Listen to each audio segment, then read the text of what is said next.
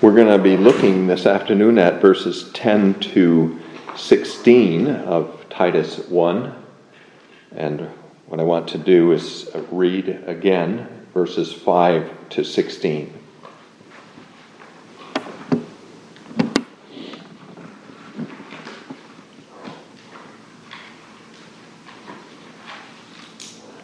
Titus 1, verses 5 to 16. For this reason I left you in Crete, that you should set in order the things that are lacking and appoint elders in every city, as I commanded you.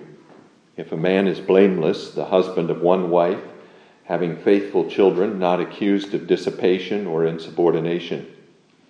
For a bishop must be blameless as a steward of God, not self willed, not quick tempered, not given to wine, not violent not greedy for money, but hospitable, a lover of what is good, sober minded, just, holy, self controlled, holding fast the faithful word as he has been taught, that he may be able by sound doctrine both to exhort and convict those who contradict. For there are many insubordinate, both idle talkers and deceivers, especially those of the circumcision, whose mouths must be stopped who subvert whole households, teaching things which they ought not, for the sake of dishonest gain. One of them, a prophet of their own, said, Cretans are always liars, evil beasts, lazy gluttons. This testimony is true. Therefore, rebuke them sharply, that they may be sound in the faith, not giving heed to Jewish fables and commandments of men who turn from the truth. To the pure, all things are pure, but to those who are defiled and unbelieving, nothing is pure, but even their mind and conscience are defiled. They profess to know God, but in works they deny Him, being abominable, disobedient, and disqualified from every good work. Okay, brothers and sisters in our Lord Jesus Christ, last week we talked about verses 5 to 9 of the chapter, about the office of elder and the form of government which God has established for His church in the New Testament. And we spent a little bit of time at the end of last week's study also talking about the functions of the office of elder or the work of the elders. And it's that that is the main subject of these verses we're looking at this afternoon the work of the office of elder. But the apostle here talks about only one aspect of that work. We mentioned a number of things last week, and especially, of course, the work of the elders falls on in the area of uh, caring for the flock of God. But here, the apostle is particularly interested in that work of the elder, elders in exhorting and convicting those who contradict as he says in verse 9, that he may be able, that is, an elder may be able, by sound doctrine, both to exhort and convict those who contradict. So there was a problem in the churches on the island of Crete with those who contradicted the gospel, who contradicted the apostolic teaching. And they were a threat to both sound doctrine and to godly living. And there was a need, therefore, in the churches on the island of Crete to stop those contradictors of apostolic teaching. And uh, Paul's purpose, then, or one of Paul's purposes in instructing Titus to ordain elders in the churches, was so that these elders could deal with that problem the problem of those who were contradicting the apostolic teaching. And so that they could take over a work which Titus was really doing at that point, because Paul wanted Titus to join him, to leave Crete and to join him in Macedonia. He says that in chapter 3. So, what we're going to do this, uh, this afternoon, first of all, is, is look at who these false teachers were. They were especially Jews. Paul makes that very clear in verse 10. First of all, there are many insubordinate, both idle talkers and deceivers, especially those of the circumcision. And again in verse 14, when he says, not giving heed to Jewish fables and commandments of men who turn from the truth. So they were especially Jews who were contradicting the apostolic teaching. And this was no new experience for the Apostle Paul, of course. From the very beginning of his preaching the gospel, even when he was first converted and in the city of Damascus, the Jews had opposed him and had opposed him strongly. And all through the years of his ministry, also during his missionary journeys, it was more the Jews than anyone else who contradicted him and who sought to undermine his teaching and his standing in the churches. It does seem likely here in Titus that these Jews were not um, unbelieving Jews. That is, these were Jews who had confessed Christ and were members of the churches there in Crete. I say that especially because of Titus chapter 3, where he talks about, again, about the problems that were arising there in Corinth. Titus 3, verses 9 to 11. But avoid foolish disputes, genealogies, notice the uh, Jewish emphasis on genealogies there, contentions and strivings about the law, again, a Jewish thing, strivings about the law, for they are unprofitable and useless. Reject a divisive man after the first and second admonition, knowing that such a person is warped in sinning, being self condemned. And this first and second admonition refer to the process of excommunication which our Lord Jesus Christ outlines in Matthew 18. So he's dealing with members of the church, members of the churches there. And these were Jews then who had confessed Christ and who perhaps were now teaching the uh, Judaizing heresy or who were teaching other things that came out of their um, own uh, youth and their own uh, teaching as members of the Jewish nation at that time, which they had not abandoned as they should have. So that's one thing. They were, they were Jews. But the other thing that Paul indicates here is that these were Jews who were heavily influenced by the culture of the island of Crete in which they lived. That's very clear in verse 12. One of them, a prophet of their own, said, Cretans are always liars, evil beasts, lazy gluttons. So these were Jews, yes, and they but they were Jews who were influenced by their own culture, the culture of the island of Crete. And that's a, a, kind of surprising thing, perhaps, to us, because there's probably been no people in the history of the world, uh, since Christ came anyway, that has been as good as the Jews at maintaining their own identity in whatever uh, nation they find themselves, among whatever kind of people they find themselves, for how, however many generations they may live among these peoples, they tend to remain very much Jews. They do not uh, lose that identity as Jews. But Paul says, makes it plain here, these were Jews very much under the influence of the culture of Crete.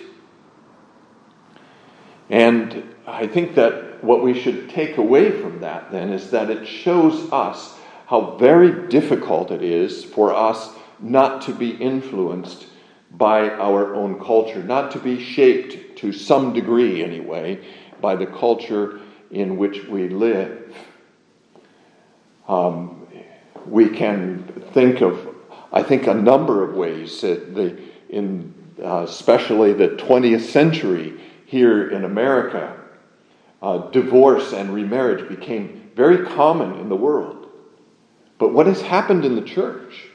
You see, this same practice has become exceedingly common in the church of our Lord Jesus Christ. The church has been heavily influenced in this regard by the culture uh, in which it lives. And there are probably many other more subtle ways in which the culture influences us.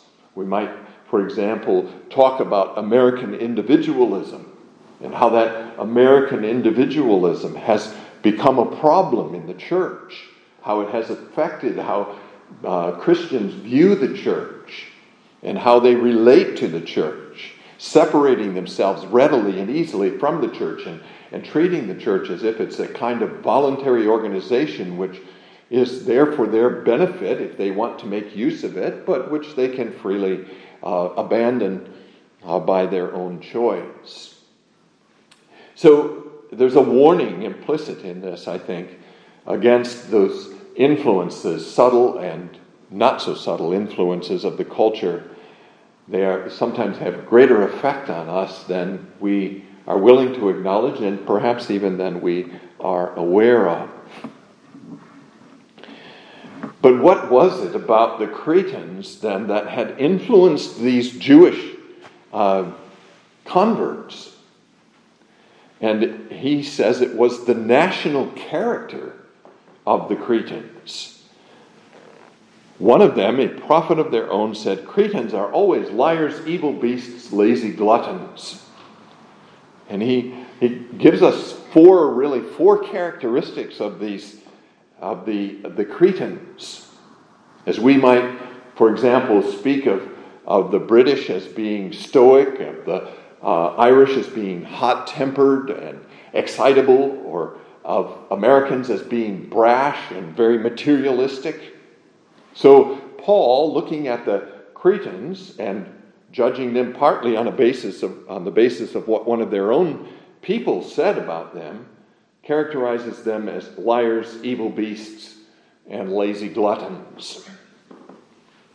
In other words, they were more given to lying than uh, other peoples around them in the Mediterranean world. They were evil beasts, and I think this can mean a, a couple of different things. It might mean, for example, that they were rapacious, that they were like wild beasts and, and savage and brutal in their character. Or it might mean something more like what we have about uh, those who are devoted to wealth in Psalm 49. The psalmist there says that those who are devoted to their wealth and to their earthly goods are like the beasts that perish. Their lives are all wrapped up in the things of this world, and they, they do not think or have any uh, desire for things beyond this world. Their portion is in this life, Psalm 17 says. And there's no interest in, in the spiritual things. It might be beasts in that sense also that Paul is talking about here. And also, he says they are lazy gluttons. The Greek here is actually, they are lazy bellies. They're people who are, on the first place, then lazy, and in the second place, people who are uh, gluttonous with regard to food. And all these, of all these things, Paul says, this witness is true. What their own prophet said about them is true. It's a, a proper judgment, but it's a very harsh judgment, isn't it? All these things that are mentioned here are things that are contrary to the law of God. Lying, being materialistic, if that's what he means, or, or savage and, and brutal in one's behavior, being lazy, being gluttonous, these are all things that God forbids in his commandments. And so, this condemnation of these uh, false teachers by the Apostle Paul is a very serious, a very severe condemnation, a very harsh judgment. He says they're like the rest of the Cretans in these things, in being liars and evil beasts and lazy gluttons. So it wasn't just that these uh, Cretans, uh, these uh, Jewish teachers, false teachers in the church, were teaching falsehood, but their behavior, their um, way of life was also a very uh, ungodly way of life.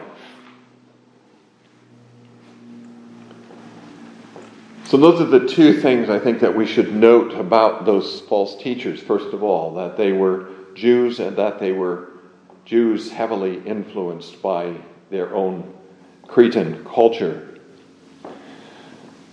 The second thing that we want to look at is what they were teaching.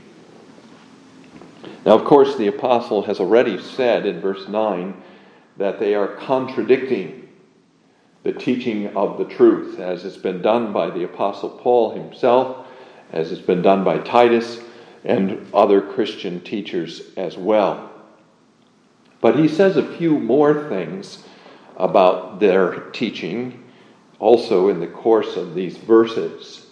In verse 11, he says about them that they teach things which they ought not. For the Apostle Paul, there is no such thing as freedom of speech in the church.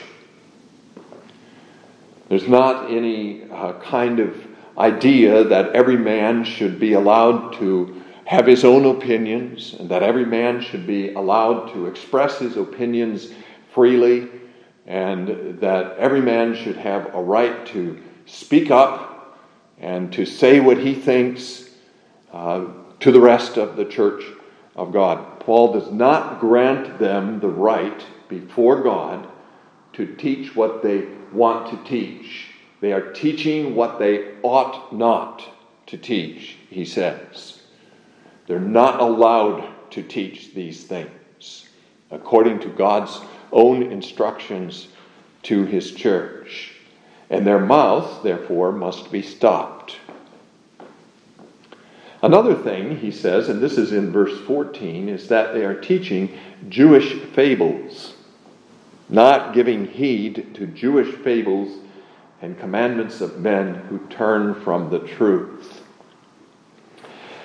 I think these Jewish fables probably fall especially into two categories. First of all, there's invented history.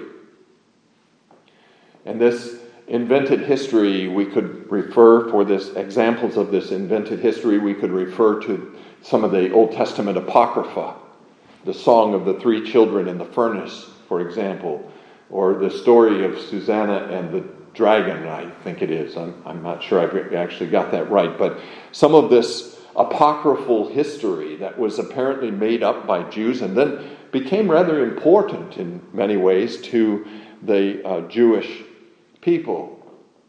But also, some of the Jewish teachers had a tendency to uh, elaborate on and embellish biblical stories with all sorts of imaginary uh, things to go beyond what the scriptures actually say in these instances and just make up the stories, perhaps to, to give them a kind of uh, uh, reality and, or what they considered to be a kind of reality or, or vividness that the biblical histories themselves don't necessarily have or which they thought they did not have. So that's one thing that probably falls into the category of these Jewish fables. And the other is strange interpretations of the scriptures.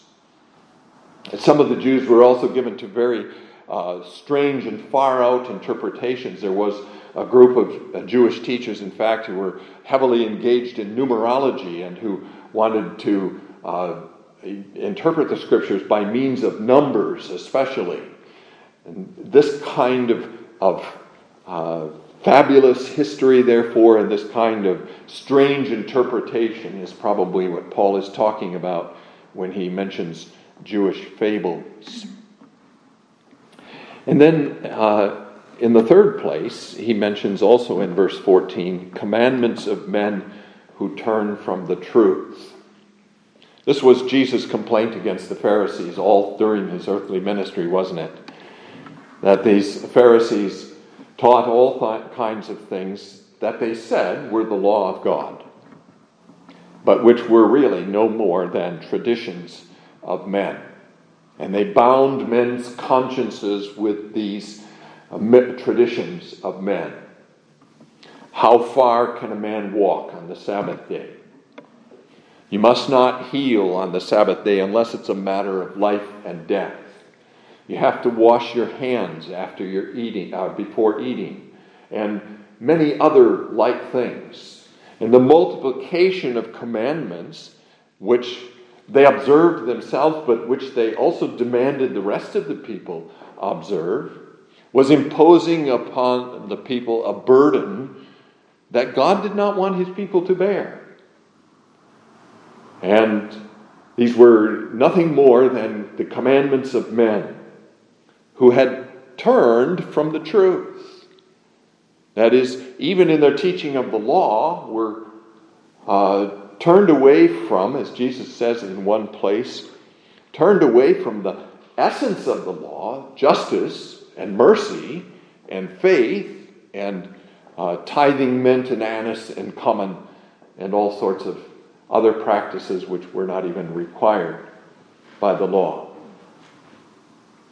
In other words, they were straining at gnats and swallowing camels. And then I think if we turn again to chapter 3, verses 9 and following, we see one other thing there, and that is this matter of genealogies. The Jews put heavy emphasis on these genealogies and on the importance of genealogies. And that's not to say that the biblical genealogies do not have their importance for us. There are things that God intends us to learn from those genealogies. But the Jews carried on about these genealogies to an unreasonable extent, and their teaching became unprofitable and useless in regard to them. These are the kinds of things then that these uh, Jewish teachers were doing to contradict um, the apostolic teaching.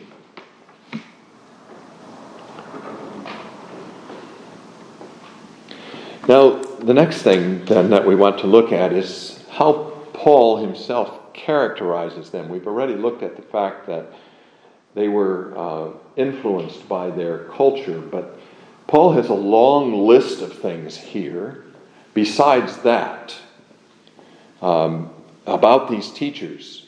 And uh, he has, we should notice, nothing positive to say about their teaching and nothing positive to say about their way of life.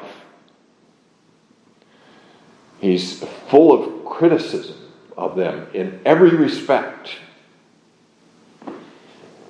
He says in the first place, beginning in verse 10, that they are insubordinate. That is, they are not subject to authority, not, not subject to the authority of the church, in the uh, elders, in the apostolic um, teachers, in Titus himself, not subject to the authority of God and of God's Word. Uh, in the second place, they are idle talkers. And I think what he, Paul has in mind here is exactly their teaching. He means that their teaching is idle talk, useless talk. You could characterize it in a much more severe and harsh way than that. You could say it's harmful talk. But at the very least, it's idle talk. It's they shouldn't even have their mouths open because they have nothing useful to say. In the third place, they're deceivers because of their idle talk.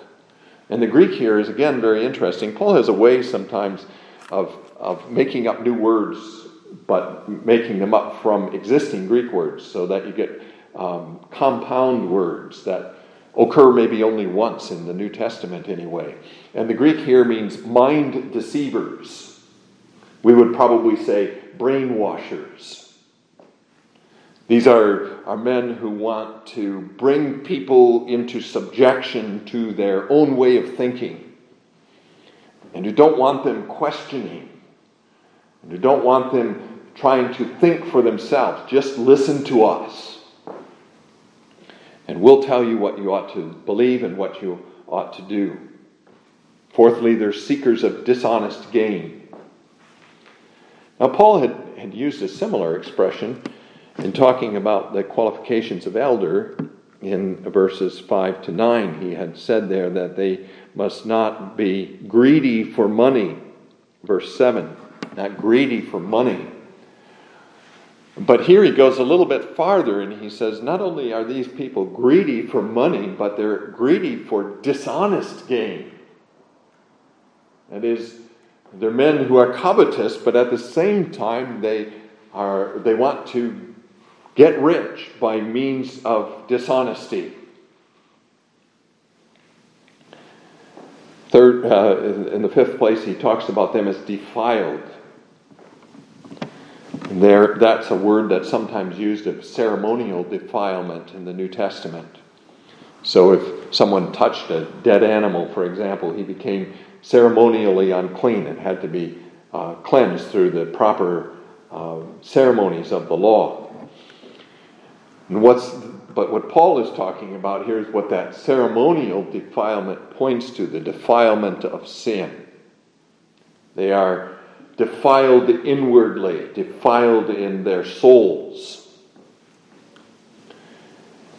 And as a result of this inward defilement, they nothing is pure to them. That's another thing he says about them. To whom nothing is pure. They're defiled inwardly, and therefore, because of that inward defilement, there's nothing, even of God's good gifts, that is pure to them. Uh, as an example of this, I think we may refer to 1 Timothy 4, verses 1 and following. The Spirit expressly says that in latter times some will depart from the faith, giving heed to deceiving spirits and doctrines of demons, speaking lies and hypocrisy, having their own conscience seared with a hot iron, forbidding to marry and commanding to abstain from foods which God created to be received with thanksgiving by those who believe and know the truth. Here's two of God's good gifts marriage and food. And to these people, these things are defiled. They cannot think of them as good gifts of God. And Paul adds to that, their mind and conscience are defiled. So they're defiled in their character. Nothing is pure to them, and their mind and their conscience are defiled. Their thoughts are corrupt and wicked.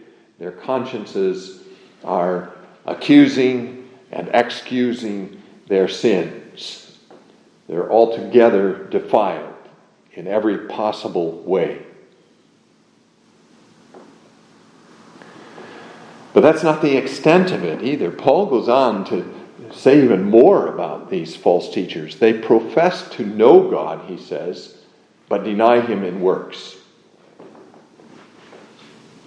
They are professors, as we noticed, of the Christian faith. Uh, there's a strong emphasis among them on religious practice. And their religious practice is not according to God's law, not really according to God's law. And this fact shows that they do not know God. They do not love God, they do not walk with God, they do not know what God teaches and what God requires of his people. This is manifest in their works. They profess a knowledge of God. They profess the uh, faith of our Lord Jesus Christ, and their works show that they deny it. And therefore, they are abominable. Abominable to God and abominable to those who love the truth and who love the way of truth. They are, in addition, disobedient, disobedient to the truth, disobedient to the law, and they are disqualified for every good work. They're incapable of doing any good. Their focus is on good works as they define them. And exactly because they define good works in the wrong way, they're disqualified from doing any real good works. Disqualified for every good work. Quite a list of condemnations of these false teachers that Paul gives us here. It's the judgment of God upon these false teachers through the Apostle Paul. The next thing we want to consider is the effect of their teaching. And Paul talks about this in verse 11 who subvert whole households. So, one of the things that would have characterized the Jews of Paul's day, of course, was that they came out of this whole context of the covenant people, God's people, covenant people. And that covenant of God focuses on households. The Jews had a, an appreciation for the importance of the household, which we are lacking today largely. Not just a family of father and mother and children, but a family that would also include, a household that would also include, for example, servants, such as the household of Abraham. The Jews had this very focus on households, and when they were teaching their false doctrine, they focused on households. They weren't just interested in individuals, but they were interested in converting whole households to their way of thinking and their way of life. They knew the importance of the household, and therefore they were corrupting the whole idea of the covenant of God with households. And they were turning, subverting whole households from the truth and from godly living. Paul also had an interest in households, of course. as He shows throughout his, his letters. And of converting not just individuals, but converting households and bringing the gospel to households. But these Jews are, are working in their false way and thus subverting households of those who have confessed the faith. This is a, a very serious matter that these uh, false teachers are uh, engaged in this kind of subversion and this kind of false teaching, therefore. And that means that the elders have to take action and the elders have to work hard to stop these false teachers. And that's what we're going to consider in the last place here. What the elders must do. It begins already in verse 9. They must exhort and convict those who contradict. Now, that's a, uh, an interesting thing. The apostle uh, says, work with these false teachers, exhort them, convince, convict, reprove, rebuke, refute them. The word has a number of different translations there reprove, rebuke, refute them, but exhort them. That is, uh, exhort them to abandon their false teaching. Convince them that their false teaching is indeed false. Rebuke them for this false teaching. And of course, the purpose then would be to bring them into the way of the truth. The, the point is that the primary instrument which the teachers in the church have for the conversion of sinners is the truth, is God's Word. Use God's Word, have confidence Paul says, in the power of the Word of God. Have confidence in the power of that Word to convict sinners, to bring home to them the evil of their ways and the evil of their teaching. That word is a sharp, two edged sword that pierces to the dividing asunder of soul and spirit. Use the word. Preach the word, teach the word, exhort by means of the word, refute from the word. Let the word of God be the power of God unto salvation and also unto judgment. It's in that way, especially then, that their mouths must be stopped also by the rebukes, the exhortations, the refutations of God's word. But also by means of discipline, as we've already noted in Titus 3, verses 10 and 11. The power of excommunication, rejected, divisive man after the first and second admonition, knowing that such a person is warped and sinning, being self condemned. And that's a, a reference to our Lord's own teaching in Matthew chapter 18. We'll turn there for a moment and read those few verses in Matthew 18, verses 15 to 17, where Jesus gives to his apostles the authority of excommunication and exhorts us also in this regard. Matthew 18, verses 15 to 17. Moreover, if your brother sins against you, go and tell him his fault between you and him alone. There's the first exhortation that Paul refers to you to. If he hears you, you have gained your brother. But if he will not hear, take with you one or two more that by the mouth of two or three witnesses every word may be established. There's the second accusation that Paul is talking about in Titus 3.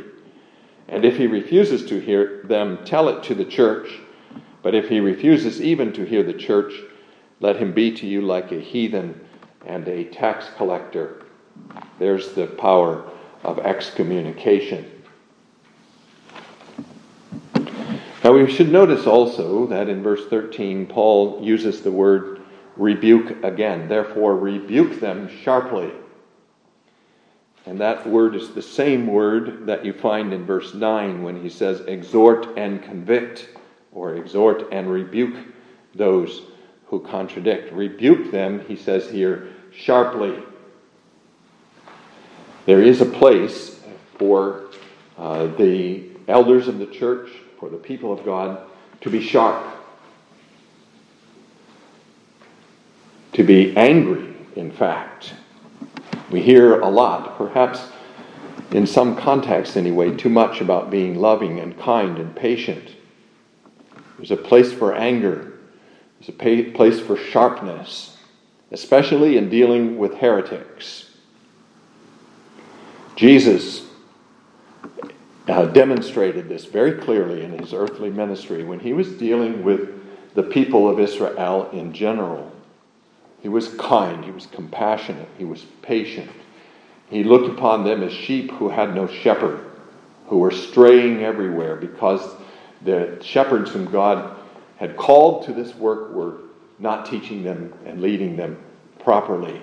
But when he was dealing with those shepherds, with those leaders of the Jews, then it was very different, wasn't it? You blind guides, you hypocrites, you whited sepulchres. That was the kind of language he used with them. And that's what Paul is talking about here. These are the same kinds of people that Jesus was so sharply condemning in his words. And he says, Rebuke these people sharply be angry with them. They are subverting households, subverting households of believers by their teaching. You can't uh, be patient and kind and, and thoughtful and loving with this kind of person. You have to deal with the danger. These are savage wolves who have entered in among the flock and they have to be stopped. Your first concern has to be stopping them.